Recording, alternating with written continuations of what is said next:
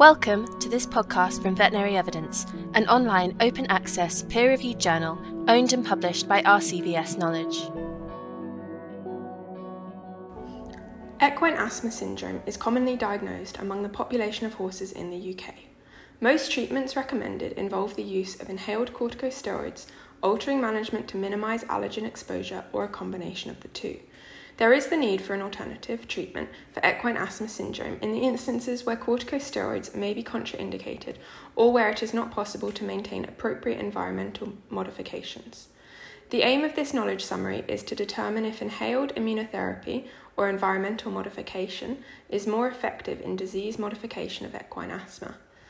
There are currently no studies with a direct comparison relevant to the PICO, so studies comparing immunotherapy or environmental modification to an alternative treatment were included. Following a literature search, 12 papers were identified and critically appraised.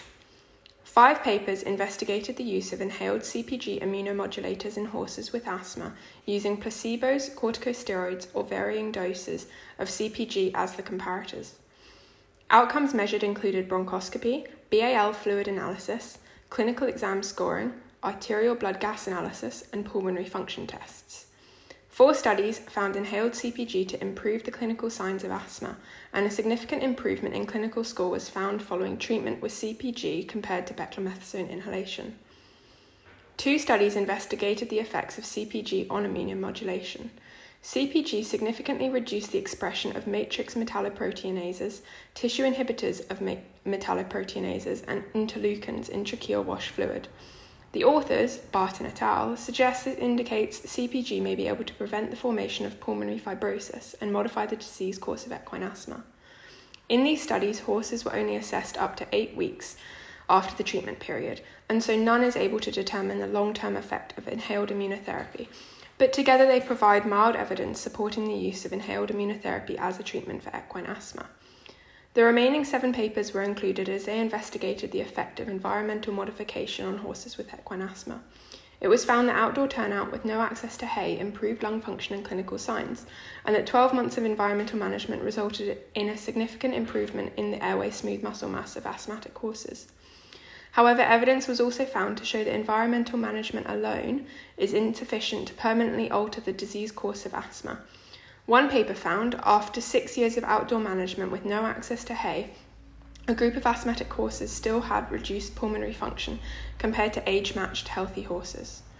Another study showed contact with hay brought asthmatic horses out of remission. The papers reviewed in this knowledge summary all had limitations. The management of horses was heterogeneous within the immunotherapy studies, making it difficult to assess the, the effect of treatment.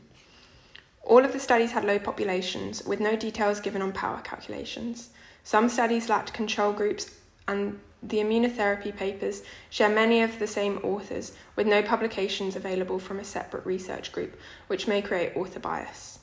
In conclusion, there is low level evidence to support the use of inhaled immunotherapy alongside environmental modification as a treatment for equine asthma. The long term effect of immunotherapy is yet to be assessed, but these papers find it to be effective for up to eight weeks following a treatment period. There is also the need for further research into the effect of immunotherapy when environmental factors, including housing, bedding, and forage, are controlled, in order to determine if immunotherapy can be recommended as a sole treatment for equine asthma. Thank you for listening to this podcast from Veterinary Evidence. We publish freely available content relating to evidence based veterinary medicine and its application to enhance the quality of patient care.